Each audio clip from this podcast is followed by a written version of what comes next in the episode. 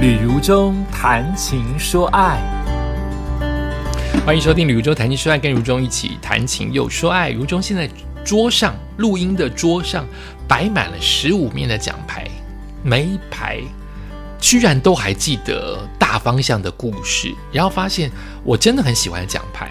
我不喜欢比赛，但喜欢奖牌，是不是有一个矛盾的性格？奖牌我都觉得好漂亮哦，好像那种可以收集的邮票或是银币一样、硬币一样。每一个设计，就算呆板，就算很普通，可是它是你跑过来的耶，你跑了这么辛苦得到的耶，我就是喜欢。它也放在我重要的家中的一个墙一个墙面，我也不会一辈子，呃，花个。十天去看他，但只要忽然看到他们，我就是很开心，好那种开心的感觉都回来了，而不是那个跑的苦的感觉。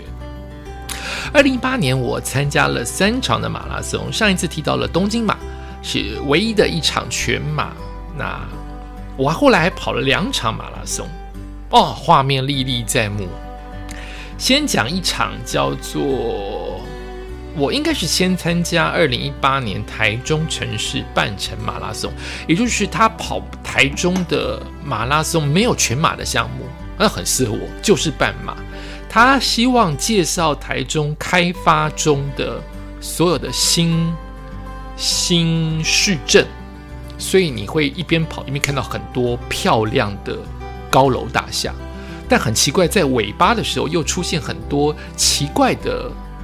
呃，道路，我当时的想法应该是那些地未来会变成高楼大厦，但现在还没有开发，我们就先跑，告诉大家未来台中这边也会开发，我猜是这个意思，不然他跑到后面，前面高楼大厦非常的漂亮，他没有转进到台中的。呃，几个重要的，好比台中火车站周边呢，好比台中的中友百货，好比台中的星光三月啊，星光三月有，他从星光三月出发，好比台中几个其他的闪亮亮的区域，他不是这样跑，他跑几座大楼之后，忽然转进了有一些感觉比较偏僻的地方，台中市偏僻的地方。那我当时想象，应该是未来他们这些地方都会建造成高楼大厦。所以才叫做台中城市半程马拉松，好像当时是这个意思。所以他给我们的场刊都有很多建商的的的赞助。我这一场马拉松，我记得就是很热，台中本来就很热嘛，超热。可是我有我自己的毛病，就是我睡不着。在跑马的前一天，大部分都是因为紧张兴奋，不会睡得好，又过于早起。偏偏我又太节省，我做的对的地方是我找到尽可能近，出发点就是台中市政府，我找到了找到了逢甲那边，缺点是我太省了，所以我只选择了逢甲。逢甲本来那个时候所有的跑者可能都在那边住，因为它有很多便宜的旅馆。我在那边找到了自以为。看起来照片拍起来很棒的民宿，或是自己建造的旅馆，可是它的大问题在于，即使我看到地图都看不出来的，就是它位在夜市里面。所以这一次不是因为我睡不着，我八点就睡，可是我从头到尾不骗你哦，那个叫卖声到凌晨四点才停。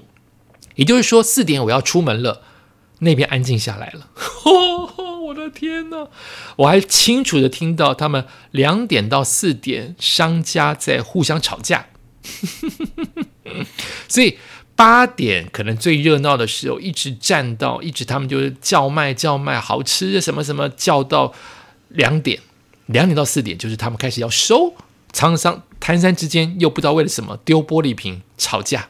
啊，也许是客人也不一定，所以我完全几乎没有睡觉去跑台中城市半马，幸好没事。虽然跑得很辛苦很热，但幸好没事。我还记得它的结尾有啦啦队女郎在那边，在在最后五百公尺那边为我们加油，我还在那边合照了一张。台中城市半马拉半程马拉松的奖牌是圆形的，然后就是把高楼大厦放进去，把他们的，嗯，这应该叫做歌剧院吗？放进去哦，成为他们重要的地标跟这次跑步的起点。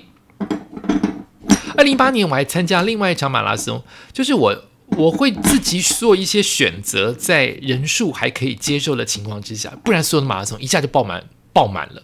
那个时候还没有疫情嘛，我跑了，我想跑跑看什么叫做夜光马，什么叫星光马，就晚上跑是什么感觉？我当然在合体跑过晚上，但大家都去跑晚上是什么感觉？我不喜欢，又来了，这是我个人的问题哈。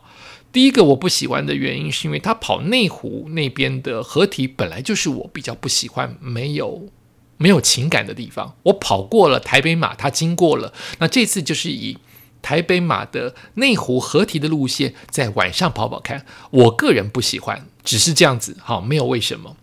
再加上原来晚上跑这么热啊，在台在自己的新北的合体跑。以前担心的就是凉快，也没有到凉快，就自以为它当然比白天凉快啊。可是我忘记了那个闷热，我会觉得闷热。可是我毕竟才跑十 K，在晚上的时候，那这次星光半马跑的就是半马嘛，二十一 K 的闷热，好湿哦。我还记得我穿第一次穿。橘红色的背心，湿到不行，太热了。原来晚上，难怪别人说夜跑也许比白天跑还要累的原因，就是因为它那个蒸汽，那个地上墙壁冒出来，白天晒了半天的那个热热腾腾的蒸发的气息跟温度，会让你全身湿透。我这个时候跑的半马，我有几个画面。第一个画面就是我肚子痛，因为太热了。我吃了沿途我吃了，只专挑西瓜吃。在当时还没有被训练成可以吞香蕉，即使到二零一八年，我还印象中我吞香蕉的技术很差，所以我吃西瓜，吃西瓜太多片，也可能是吸进太多的空气。所以我跑到不到十 K 就肚子狂痛，大概痛了一到两 K，还是跑哦。左边，左边还记得是左边的，天哪，我记得太清楚了。我跑的时候旁边有一个男生，不知道是我敏感还是他敏感，我一直觉得他在追我。他追我，我就想追他，就是不想，就想把他甩到后面，他就变成一个目标了。就是你明明肚子痛，怎么有人在追你，打你，打把你当目标，你就会再往前。所以我们大概互追了五 K 之后，才狠狠的把他甩到后面去。可是我肚子痛。好，这是我第一个画面。第二个画面，他经过了，他经过了巴德路尾巴是哪里呀？松山。他居然经过了我曾经看的。想买的一个房子太特别了，对，对你来说不特别，对我来说特别是还好没买。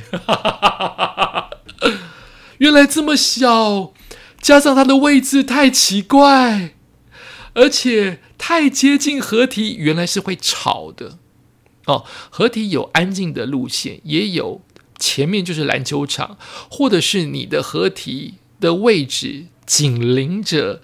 大家要从马路的那一边跨河过来，所以脚踏车、慢跑的人都要经过这一条这一座桥，可见有多吵。